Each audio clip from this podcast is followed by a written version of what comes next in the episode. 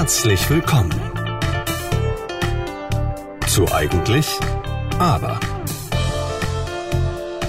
Der Podcast über die inneren Konflikte. Von und mit Ariane Filborg. Herzlich willkommen zur zweiten Coaching-Session von Sophie. Letztes Mal haben wir festgehalten, dass die Erschöpfung von Sophie vor allem an den unerreichten Zielen liegt oder auch unerfüllten Träumen, die sie über die Jahre angesammelt hat. Wenn wir es nicht mehr schaffen, durch unser eigenes Wirken aus unserer Erschöpfung herauszukommen, dann haben wir oft keinen Zugang mehr zu einem unserer größten Kraftspeicher. Der sogenannten Selbstwirksamkeit. Kurz erklärt ist die Selbstwirksamkeit die Fähigkeit, aufgrund eigener Kompetenzen gewünschte Handlungen erfolgreich selbst ausführen zu können. Wenn der Mensch aber eine gewisse Leere oder Sinnlosigkeit in dem, was er tut, sieht, dann weiß er möglicherweise nicht mehr, was ihm wichtig ist im Leben. Also musste ich Sophie dringend wieder in ihr Selbst bringen oder auch in ihren inneren Geschäftsführer. Du weißt Bescheid, das System, das wie ein innerer Geschäftsführer funktioniert. Das dem inneren Team zeigt, wo es hingehen soll im eigenen Leben was wichtig ist und was sich gut anfühlt. Ja, dieser innere Geschäftsführer ist natürlich eine großartige Führungskraft, die es versteht, die Ideen und Visionen auf eine so positive Art und Weise herüberzubringen, dass die ganze innere Truppe Juhu schreit. Wenn es einen Hänger gibt, dann merkt der innere Controller das sofort und schickt kleine Alarmsignale an den inneren Geschäftsführer und der liefert wieder die nötige Motivationsspritze. Und zwar, indem er wieder alle emotionalen Signale, die mit dem Ziel verbunden sind, schickt. Ein visualisiertes Ziel mit allen fünf Sinnen gespickt. Wir wissen, was eine gute Führungskraft, Lehrer oder Persönlichkeit ausmacht, die auf eine so motivierende Art und Weise Ziele beschreibt, dass wir motiviert und energiegeladen mitmachen. Wenn aber jemand mit Druck daherkommt oder selbst nicht so ganz an das glaubt, was er oder sie erzählt, dann ist die Motivation entsprechend gebremst. Es ist so einfach zu verstehen, wie wir funktionieren, wenn wir uns ein System bzw. eine Organisation anschauen. Das kann ein Orchester sein, ein Unternehmen, eine Familie. Also habe ich mit Sophie eine Aufgabe gemacht, die ihr von meinen Podcast-Folgen schon kennt, die Werteaufstellung. Es gibt kaum eine bessere Möglichkeit als die, in das Selbst zu kommen. Werte sind nicht veränderbar und auch nicht bestreitbar. Allerdings sind sie ein wunderbarer Weg zu sich selbst. Also frage ich Sophie, was ist dir wichtig im Leben? Welche sind deine Werte, die unbedingt respektiert werden sollten, an denen du dein und das Verhalten anderer ausrichtest? Sophie überlegt und schaut mich etwas verloren an. Mir fällt nichts ein. Was meinst du? Ich möchte mal wieder mehr Begeisterung in meinem Leben haben. Es ist alles so still ruht der See mäßig. Da haben wir doch schon den ersten Wert. Begeisterung, sage ich. Und ist Abwechslung möglicherweise auch ein Wert? Ja, auf jeden Fall. Ich hasse Monotonie. Und dann fing es an, richtig bei Sophie zu sprudeln.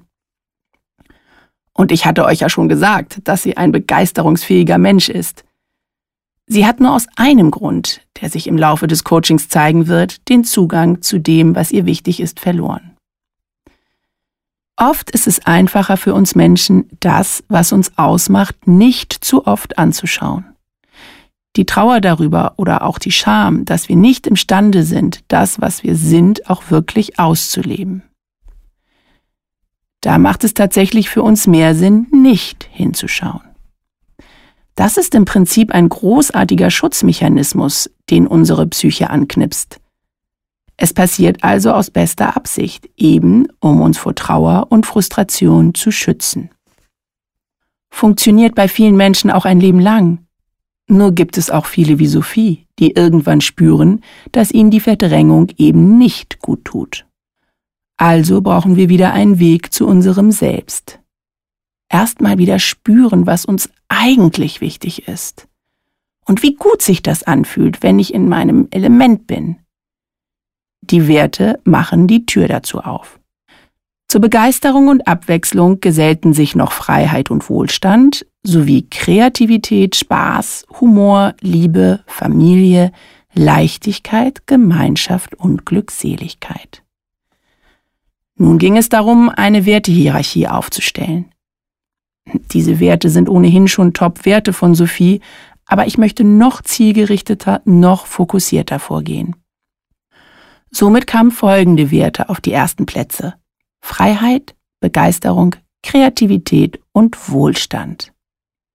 Komisch, sagt Sophie nach Erstellung ihrer Wertehierarchie. Eigentlich ist mir Geld gar nicht so wichtig.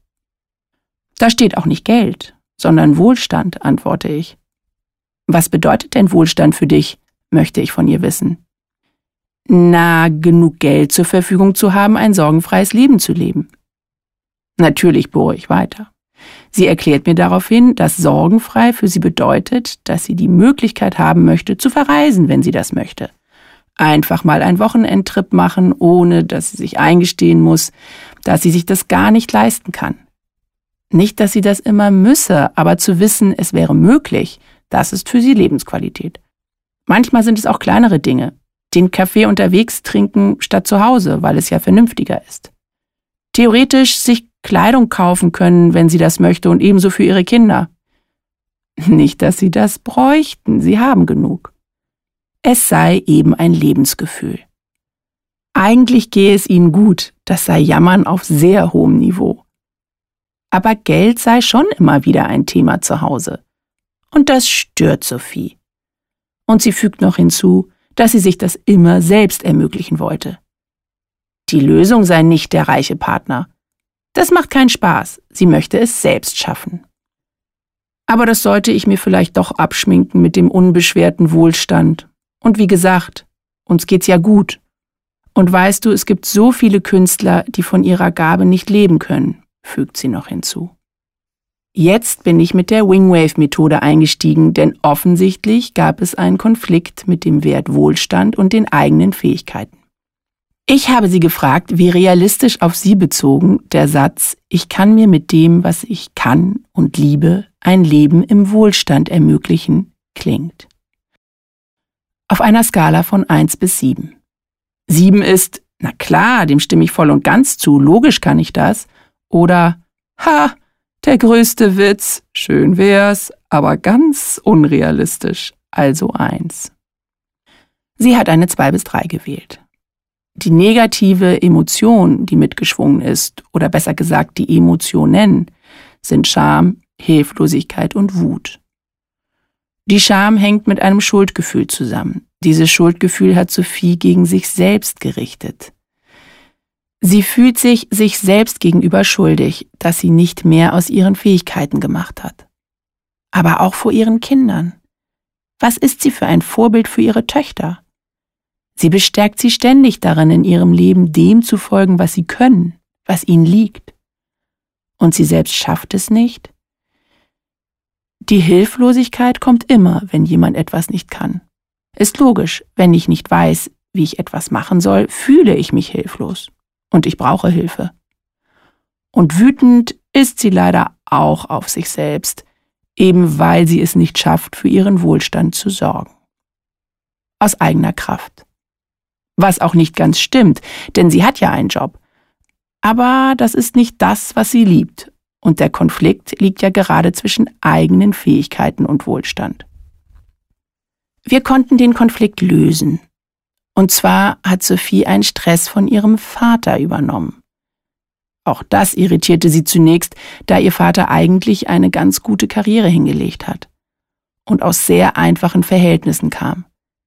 Plötzlich fiel es ihr aber wie Schuppen von den Augen. Mein Vater hat gestottert. Nicht immer, aber wenn er aufgeregt war. Und ich habe mal gehört, dass er bei einer Beförderung den Kürzeren gezogen hat, weil sich dann doch ein Mitarbeiter von ihm durchgesetzt hat, ihn sozusagen überholt hat. Das war jetzt auch nicht weiter schlimm, denn er hat etwas später eine andere gute Position bekommen. Aber gut, er hat ja auch nie jemanden in seiner Kindheit gehabt, der ihn mit Selbstsicherheit ausgestattet hat. Er ist als uneheliches Kind zur Welt gekommen. Und bis auf seine Mutter haben alle Familienmitglieder ihn spüren lassen, dass er nicht wirklich dazugehört. Er war das Bastardkind in der Familie seiner Geschwister und er war natürlich auch nicht akzeptiert in der Familie seines leiblichen Vaters. Zu der Zeit, wo er zur Welt gekommen ist, in den 1920er Jahren, herrschten noch solche unglaublichen Zustände. Und mit einem Gefühl des Nirgends gut genug sein ist er durchs Leben gegangen. Und Sophie hat's übernommen. Ihre Kreation, ihre Buchentwürfe konnten gar nicht gut genug sein. Das haben wir in dieser Coachingsitzung gut aufgelöst. Hilflosigkeit war weg, Scham auch und die Wut hat sich gelegt. Wenn du an dieser Stelle die Stirn runzelst und dir sagst, dass ein nicht gut genug sein für die Schriftstellerei nichts mit dem emotionalen Stress eines unehelichen Kindes gemeinsam hat, dann gebe ich dir nur halb recht. Ja, der Kontext ist natürlich komplett verschieden.